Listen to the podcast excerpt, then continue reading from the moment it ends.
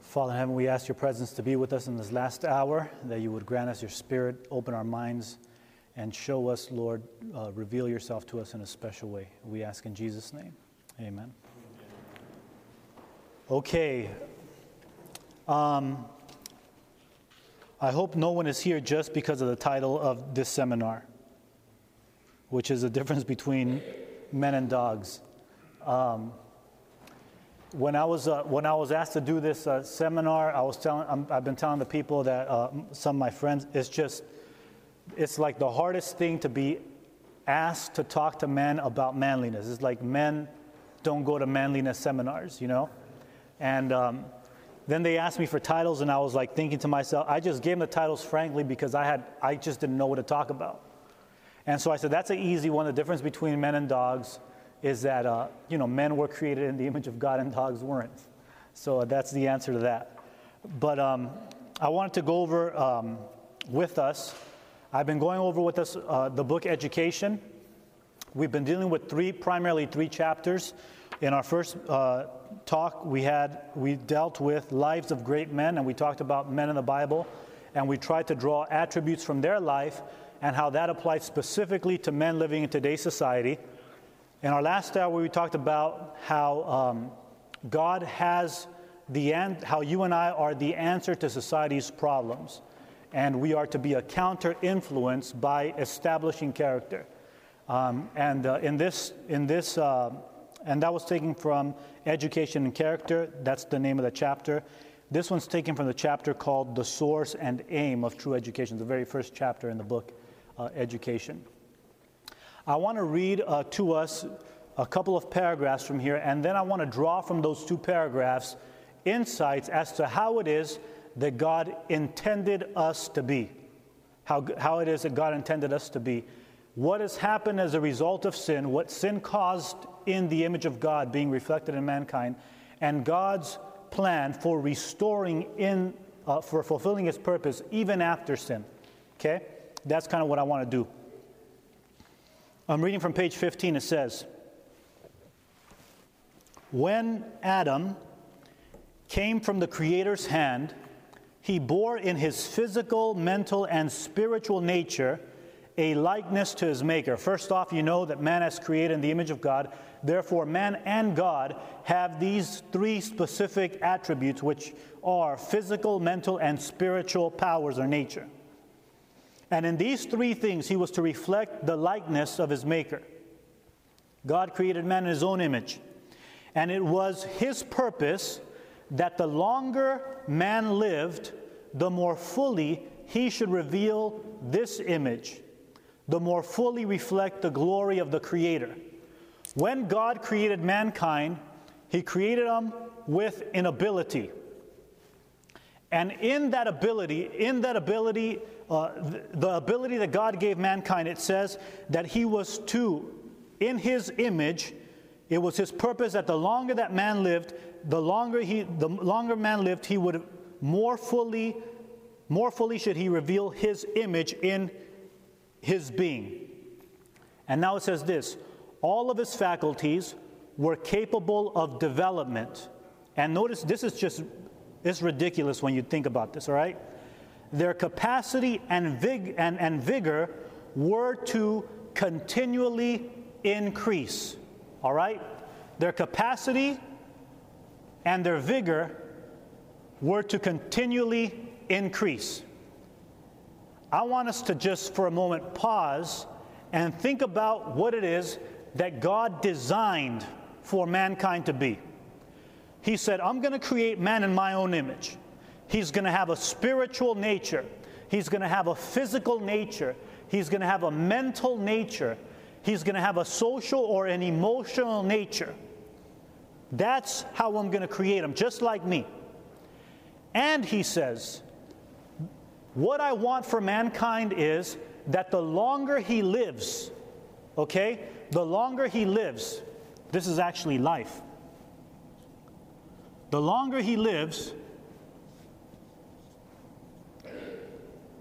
the more the larger his capacity to become more like Jesus will be, And the larger will be not just the quality, not just the quantity, but also the quality. You see that? Do you see that there, what I'm trying to say? Let me rephrase it. God intended, God intended that the longer Adam lived, first of all, the stronger he would become. Not only the stronger would he become, but also not, not only would he be able to develop the thing, not only would he be able to develop his power, his physical ability, but God would increase the quality as well as the quantity of his ability to get stronger. That means, like God gives you a brain, not only will God give you information to fill your brain, he would continue to he would continue to expand your brain larger and larger and larger and that would continue on throughout eternity. That's what God intended Adam to be, okay? First, he says, the longer Adam lived, the larger would be his capacity to understand. That means his brain would enlarge, and also the vigor would continue to increase. So that the only thing that would prevent Adam from becoming God is the fact that God is infinite. You catch what I'm trying to say? That's profound. The only thing that would prevent Adam from becoming God himself is the fact that even in infinity, you cannot reach Godness. God is an infinite God. But he says, Listen, Adam, not only will you be stronger tomorrow, you will have the capacity to even gain more and more strength. The box that I give you is going to continue to get larger and larger, as well as your ability to retain, to put in the box that which I'm giving you. That's what God intended Adam to be. It says here, all of his faculties were capable of development. Their capacity and vigor, they were to continually increase. Vast was the scope offered for their existence, glorious the field open to their research, the mysteries of the Bible, of the visible universe, the wondrous works of Him which is perfect in knowledge, invited man's study. Face to face, heart to heart communion with His Maker was His high privilege had he remained loyal to God, all this would have been his forever. Through the eternal ages, he would have continued to gain new treasures of knowledge, to discover fresh springs of happiness, and to obtain clear and yet clear conceptions of the wisdom, first of all, the wisdom,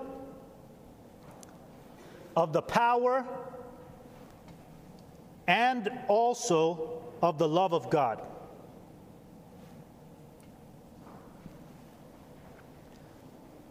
God created Adam with this capacity to infinitely grow and to infinitely obtain information so that as he grew and as he understood more, all of this would point to the fact that the wisdom and the power and the love of God are as infinite as God Himself. In other words, throughout eternity, Adam would wake up the next day and he would say, God, I cannot believe how, I mean, you are the most powerful being in the entire universe. And then the next day, Adam would wake up and his understanding of power would have grown more. And then he would say, Man, I thought you were powerful yesterday, but now that I understand that you are even more powerful than what I already thought you were, it just blows me away. And then the next day, he would learn that even, there is even more power to God. And there is, there's even more power to God. And there is more. And this is why Adam throughout eternity would be happy. You get to heaven, you're thinking, man, heaven's going to be boring. It's not going to be boring because every single day, you're going to realize that the day before, you knew nothing like the day like, like today. And so God said this thing was to continue forever. We Adam was to look at his creator and he was to say, Man, the love of God, it just blows me away how much God loves me. I mean, it's amazing. God's love for me is infinite. I just cannot understand and believe how loving God is. I can't take any more of this. And then the next day, God would say, Adam, I'm going to give you more ability so that you can understand more. And so the next day, Adam would wake up and he'd say, he'd be blown away just as much as he was blown away the day before. This is what God intended for Adam in a perfect state, so that Adam would understand the wisdom, the power, and the love of God. He would do the same thing with the wisdom of God. God, you're so smart. And then the next day, God would say, I'm going to allow you to understand a larger problem because I'm going to solve it, and you need to know how much more powerful and or how much more wise I am. And this he was, con- he was to continue to have throughout eternity. And then it says this more and more fully would he have fulfilled the object of his creation, more and more fully have reflected the Creator's glory. But by disobedience, this was forfeited. Through sin, the divine likeness was marred and well nigh obliterated. Men's physical powers were weakened. His mental capacity was lessened. And then it says his spiritual vision was dimmed. Now, let me just, I'm trying to draw these simple pictures because these help me to understand how, how, how, how grave the change was. All right? Now, if, if all you do is stop Adam and Eve from living eternally, that's all you do. You just say, look, from now on, you can't live eternally. That automatically completely disqualifies us from having obtained any type of godliness, right? You see what I'm saying? Because it requires eternity to be godly. That's, I mean, it, it's going to require eternity for us to fulfill God's purpose for us. So if in the end, all you, all we, all that sin did was to stop life, that would be the end. That's the end of God's purpose for us. That's oh, it's over. But that, that's not what happened. Not only did life stop, but our mental capacities were lessened. Our physical abilities were weakened, and our spiritual vision was dimmed.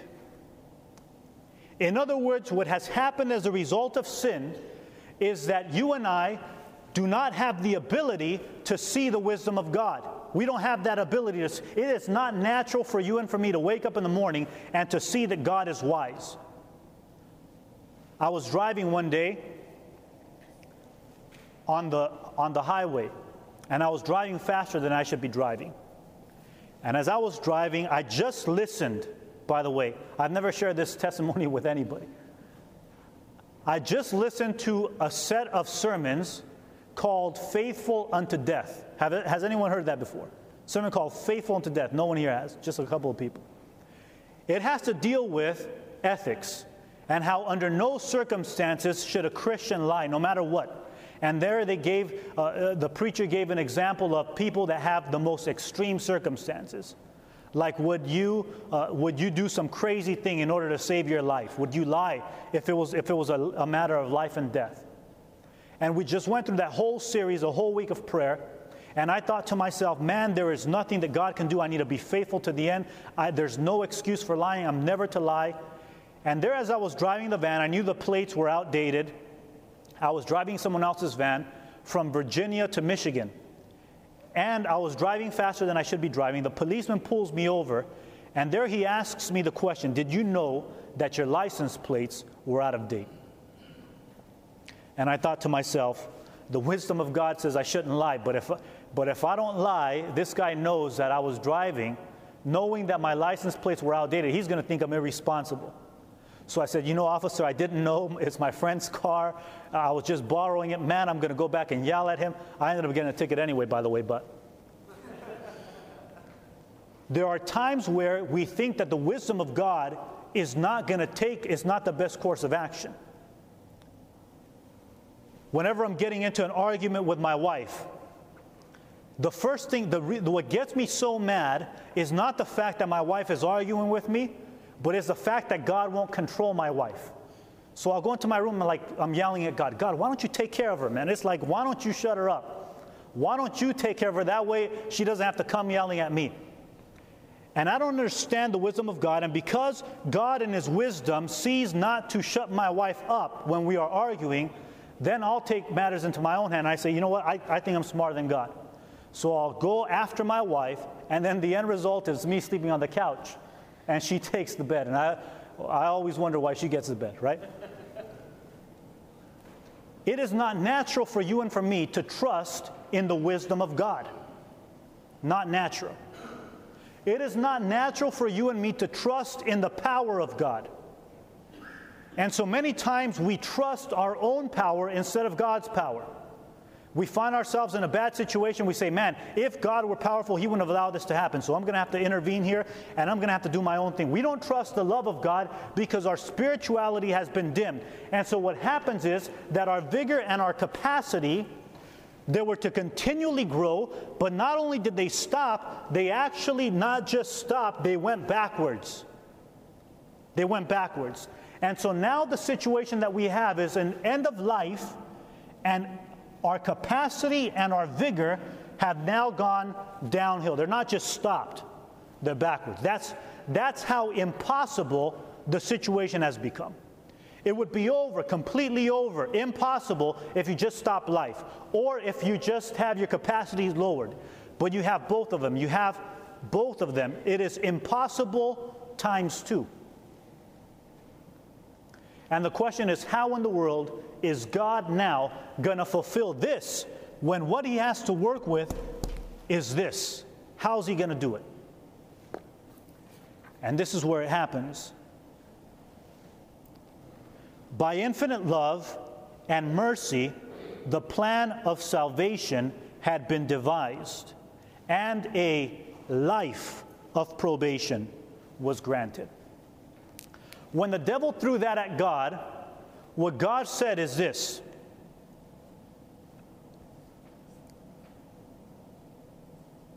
This is a situation that Satan has given God to work with. And what God did is he put a block around this. This is called life, a life of probation. He says, I'm going to take what, it, what we have and I'm going to make that temporary. If you were in Sabbath school today, this is exactly what Sebastian was saying. I'm going to give you a lifetime to decide for eternity. And he says, I'm going to give you a life of probation. What you do in this life will determine what happens afterwards in the end, after this, God, not this. God can have this pause here, but it can just be a momentary pause that continues on. That's called eternal life. In the end, God can take this and in heaven create once again the capacity and the vigor for us to become like Him in eternity again. So, what God does is He gives us a life of probation. A life of probation. And how it is that you and I deal with this life determines if this is the end or this is just temporary. If that's the end or if that's just temporary. That's what you and I are to determine. These are the three pictures that I want to use to illustrate what has happened with humanity. But how is it that we in this world go back to that? How is it that we in that world in that world go back to that? I'm going to invite you to turn with me in your Bibles to the book of Genesis.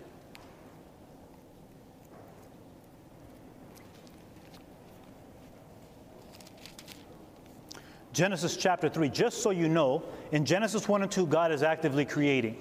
Genesis chapter 3 is man's attempt to create for himself something, and that is an attempt to cover up his own unrighteousness. But Genesis 2:25 ends this way by saying, "And they were both naked, the man and his wife, and they were not ashamed." That's the point to note. They were not ashamed. Then you start off chapter 3, it says, Now the serpent was more subtle than any beast of the field which the Lord God had made. And he said unto the woman, Yea, has God said, Ye shall not eat of every tree of the garden? And the woman said unto the serpent, We may eat of the fruit of the tree of the garden, but of the fruit of the tree which is in the midst of the garden, God has said, Ye shall not eat of it, neither shall you touch it, lest you die. Up to this point, there was something that happened in the mind of Adam and Eve up to this point. And that is that they believed in the wisdom, the power, and the love of God. This, in the end, can be defined in one word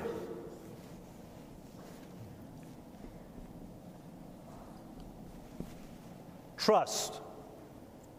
All right? Trust, faith. I live in the Upper Peninsula of Michigan. Did you guys even know that Michigan had two peninsulas? We live in the Upper Peninsula. I didn't know until I moved there. The Upper Peninsula is basically like Siberia too. And I'm from California, so I'm not used to like literally, we're getting snow this weekend. Right now, it's probably snowing.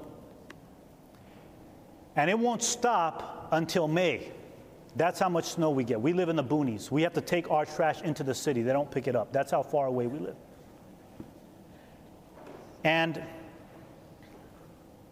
in my church, there, there are these uh, wilderness survival type of guys. I mean, every one of those guys in my church, they know how to survive in the will. In the time of trouble, I'm set. They'll never be able to find us.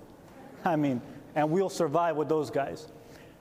So those guys, if they, if if if uh, this year we got, I, my wife and I, we decided to heat our house with wood because the propane was just three hundred dollars a month and like at seventy at sixty-seven degrees.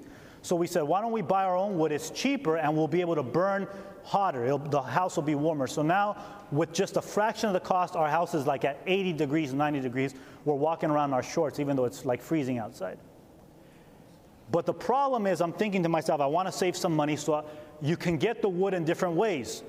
You can get long pieces of wood, just like these logs, and cut them yourself and split them yourself, or you can get it all cut and split, ready to burn. So I said to my wife, you know, I said, hey, Judy, you know, when I was in high school, I used to be like a wood splitter and I'm good at this thing, so I'm just going to order the big log. She said, Israel, you better get them cut and everything already. And I said, no, I'm going to save some money, and I wanted to show her my manliness. So I called the guy and I said, I want five cords of, five full cords of wood, just logs. So the guy came and dropped them off. I thought there were going to be just five logs. This guy came with like 50 or 60 logs. No, there's more than 50 or 60 logs. My whole front yard is just logs, just like a row of logs, a pile of logs. And I'm thinking to myself, what in the world did I do, man? And then I realized I don't have a chainsaw to cut this wood. So we went out and I bought a chainsaw, and I thought to myself, I've never used a chainsaw. I only used to split the wood. I wasn't qualified to do the chainsaw. So I called over my church members to help me. And let me tell you something when you're running a chainsaw, that's a life and death situation. That thing kicks back, you're dead if you don't know how to handle that thing. They looked at my chainsaw, they thought it was a toy chainsaw. They come with the big old chainsaw, the blade is like this big. And they started telling me, listen, when you run a chainsaw, you hold it this way and you cut it this way and you never, you, they started, and I started listening to everything that they had to say. If the guy told me to jump five times before I turned the chainsaw, I would jump five times because I knew that his knowledge of chainsawing and of splitting wood was far beyond my knowledge. So if we were walking in the wilderness and I got like some type of an itch and he told me to rub against a tree in a certain way, I would do it because there's probably some technique that he learned from when he was living in the woods for 10 years or whatever. I would listen to whatever it is that he tells me to do because I know that his wisdom is far beyond mine. But these guys told me a story of when they went hunting one time. I don't believe in hunting, by the way, but they, they do hunting. They went hunting, and as they were hunting, this guy played a joke on his friend. He gave him this thing that attracts bucks, and he sold it to him as mosquito repellent. And so the guy's putting this thing in, and he's wondering why the books are trying to, you know, uh, court him. And I said to myself, man, if I'm ever in the woods with those guys, who knows what, what they will do to me? They'll probably have me putting on some crazy stuff attracting all types of animals. Although they have wisdom, I can't trust if they have the love. I cannot trust if they have the love. And so it is. In order to have full trust in God, none of these can be violated. You have to have all, or you won't have any. Right? You catch what I mean by that? You have to have all, or you will not have any. My mom loves me to death. There is no person on this earth that loves me more than my mother. I'm convinced of that. But if one of you guys would try to beat me up and my mom was there, no matter how much my mom loved me, there is no way on earth that my mom would be able to stop you from beating me up.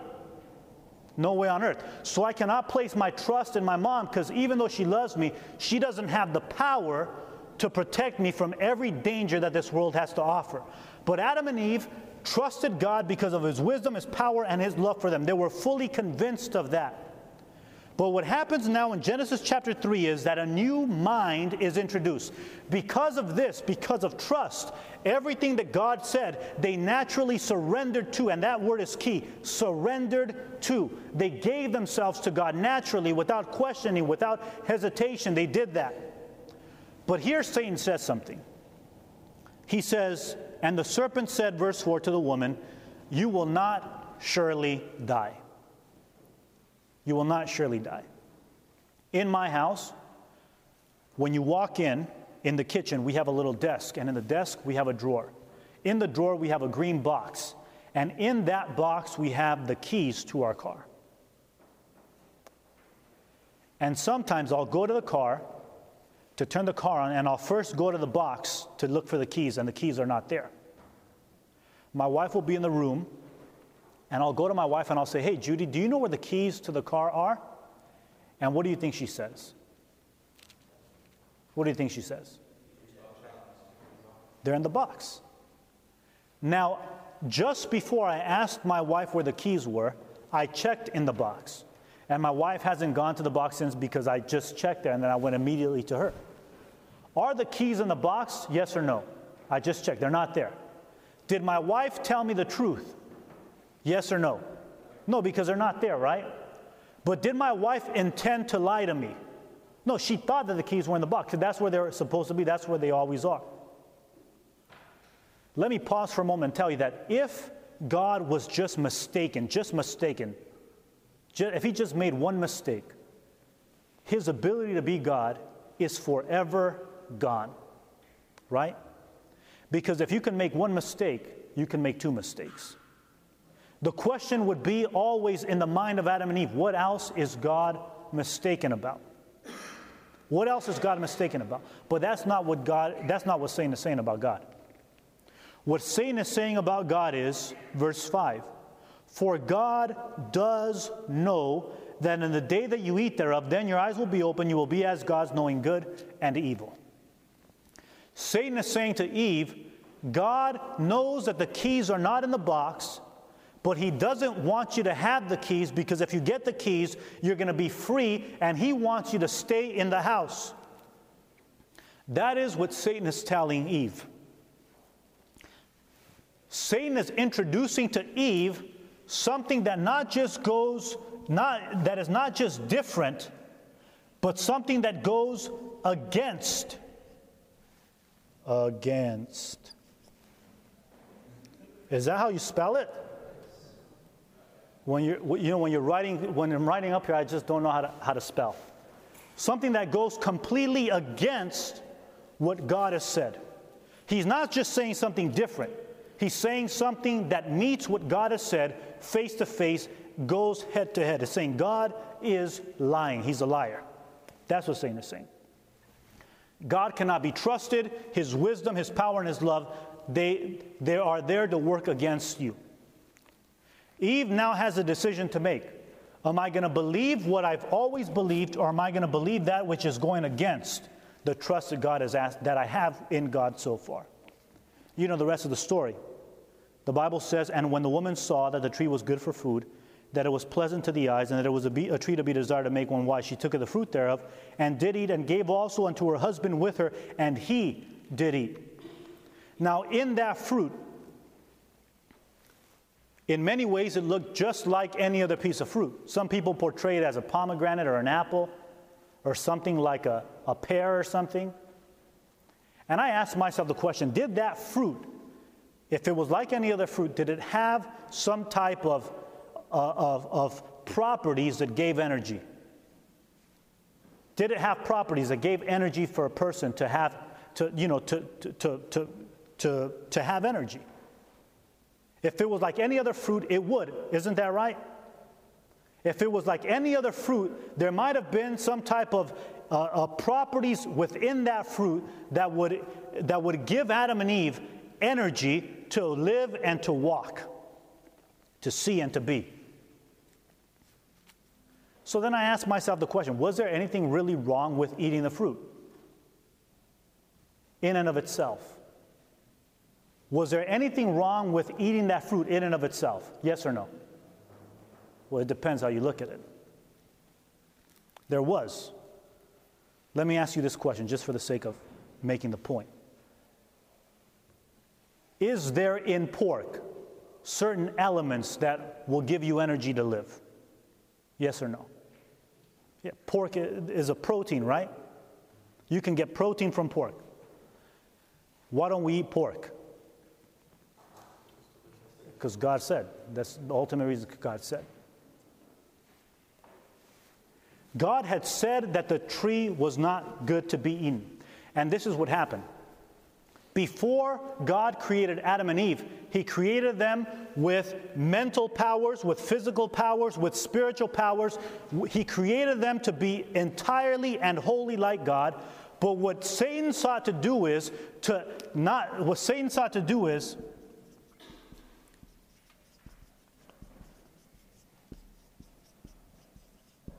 What Satan sought to do is say, look, Eve qualified the ability to eat that fruit based on what is physical. Notice what the Bible says, if you haven't, if you don't listen to this. And when the woman, does anyone know what that next word is? Saw.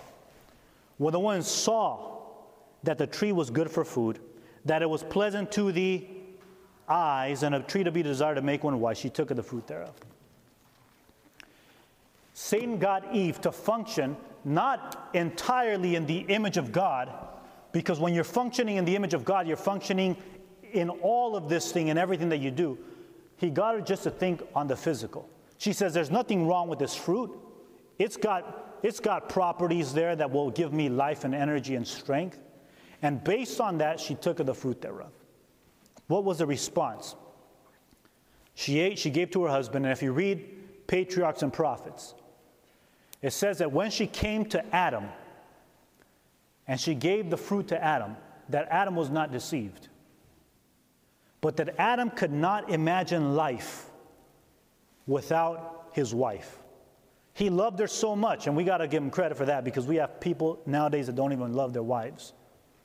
He loved his wife so much that he said, I cannot imagine life without her. I'm going to eat and suffer the same fate that she i'm gonna that's such a romantic story. I'm gonna i'm gonna die with you eve.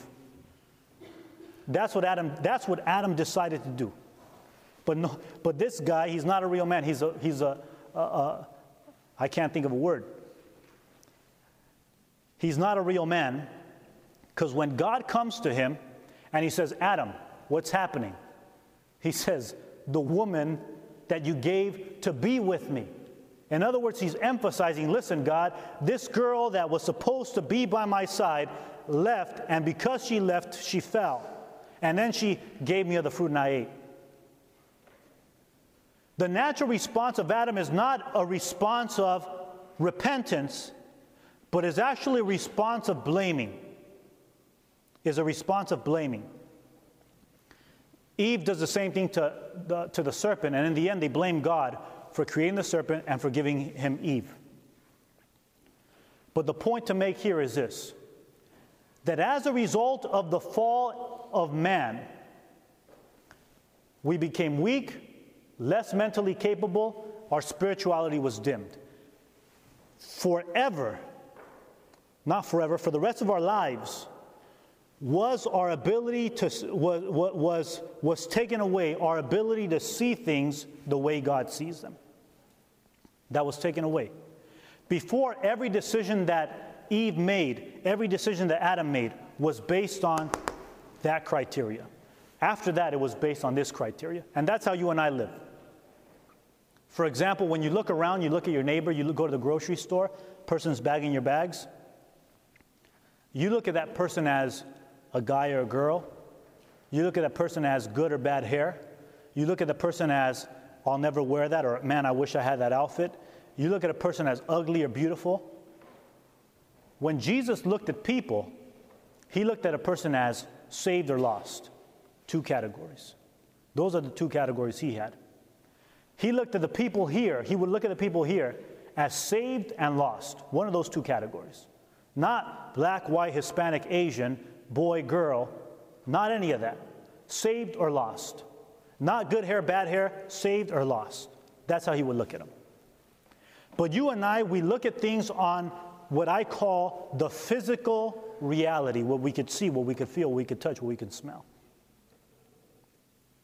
How is it that in this type of situation, less, with less ability than Adam and Eve have, how is it that now, even uh, in an imperfect situation, how is it that we can live like heaven when we are bound in sin? Is through something that is called faith. Faith is basically living as though we have never fallen, even though we live in a fallen world.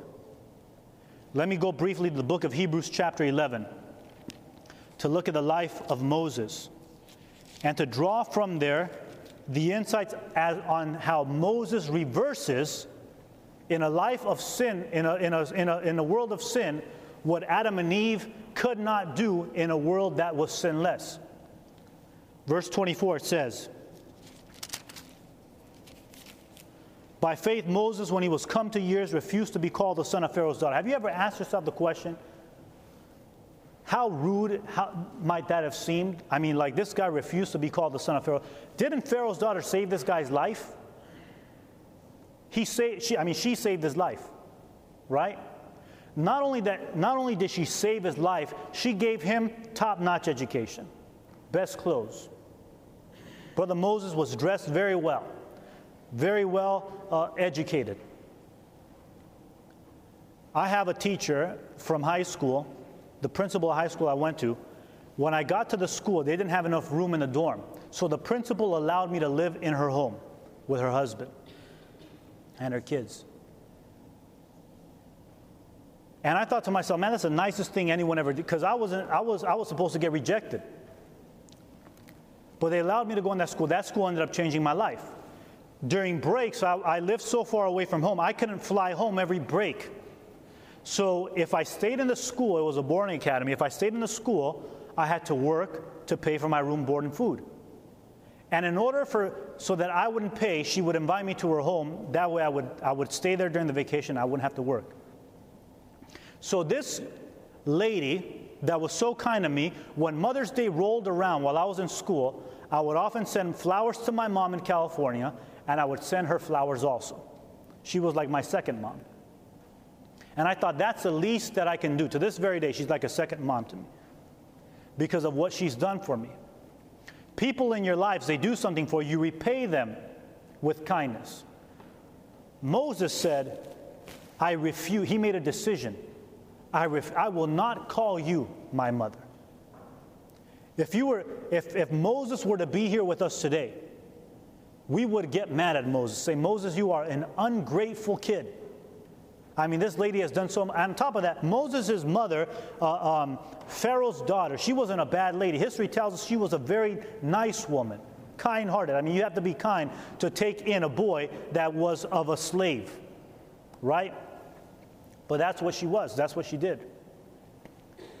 Moses refused.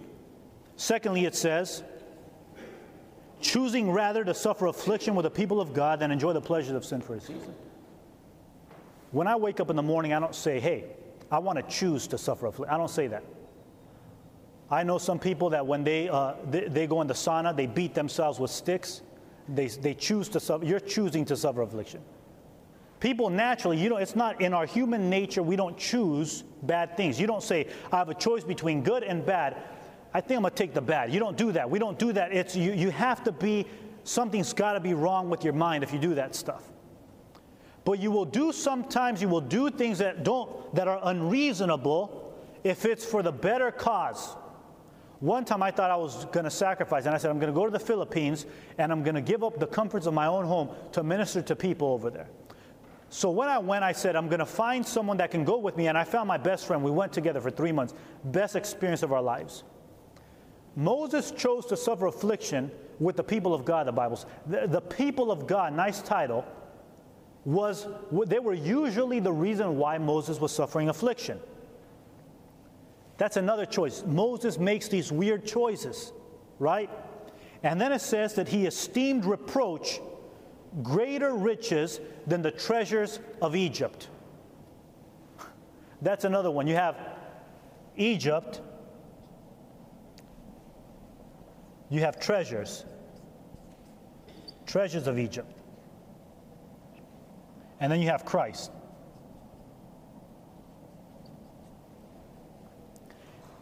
And then he goes to himself. They say, Moses, can you draw? You know, is this greater, greater than, less than, or equal to? What do you think is greater, Moses? Here, why don't you write? And Moses goes up and he says, You know, I think, I think the reproach of Christ is of greater value than all the money that Egypt has to offer. And you ask yourself, Moses, what in the world are you talking about? Your mathematical ability, they're, they're gone, they're far out. I mean, Moses has lost his mind. And then it says, He forsook Egypt, not fearing the wrath of the king, for he endured as seeing him who was invisible. I was telling the people earlier on today, there are some people that you are to be afraid of. Some people you better be scared of. If they can beat you up, you better be afraid of those people. Moses has the most powerful man in the world before him who was angry, and he's not afraid. Why? Because he saw him who was invisible. He saw the invisible God. You ask yourself the question what is faith? Faith is seeing the invisible. Eve saw it all. Eve saw the power, wisdom, and love of God. And faith is seeing those things considering them as real as you and I are, even though they are not available to human sight. Faith is seeing that God exists and is, as re- and is with me, even though He is invisible in every type of circumstance. Faith is living as though we are part of heaven's reality, even though we live in a sinful world. That is what faith is. And so God says in the system that He has here, I'm going to create a life of probation. In this life of probation, I'm going to do something incredible. I'm going to give them access to faith. Faith is going to be the belief that this doesn't exist. Not this, sorry that this doesn't exist. And if they live as though this doesn't exist, even though it is what they are, after the life of probation, I'm going to restore them to that.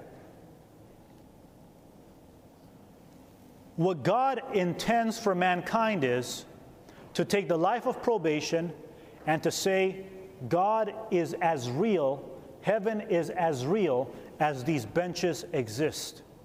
Just as real as I can touch this bench, Jesus is right next to me. Just as real as this bench is, there are lost and saved people in this room. Just as real as this bench is, is the reality that heaven exists and that I can live in heaven even though I walk on this earth. That was the experience of Enoch. Enoch excelled so well that God says, you know what, you don't even need to live the rest of your life. I'll just take you up right now. Early graduation. That is what faith is. And so, what God says is this the difference between mankind and any other creature that has been created is that mankind has the ability to actually accomplish this. That is the difference. But the question is will we accomplish it? It's a decision that we have to make. If we're not going to accomplish it, we might as well have been a dog or a cat or some other type, a monkey. Because in the end, there's going to be no difference. There's going to be no difference. That's all I have to share. I hope it's been a blessing to you. It's been a blessing to me as I've studied it. God has for you and for me tremendous plans to change the world if we will first learn how to change ourselves by living as though we are in heaven, even though we're surrounded by something that points completely to the opposite. Let's pray. Father in heaven, we thank you for your word, and we thank you for the examples in the Bible that show us the power that God has to never, ever lose. Help that power to be accessible to us and for us to take advantage of it. This we pray in Jesus' name and for his sake. Amen. This media was brought to you by Audioverse, a website dedicated to spreading God's Word through free sermon audio and much more. If you would like to know more about Audioverse, or if you would like to listen to more sermons, please visit www.audioverse.org.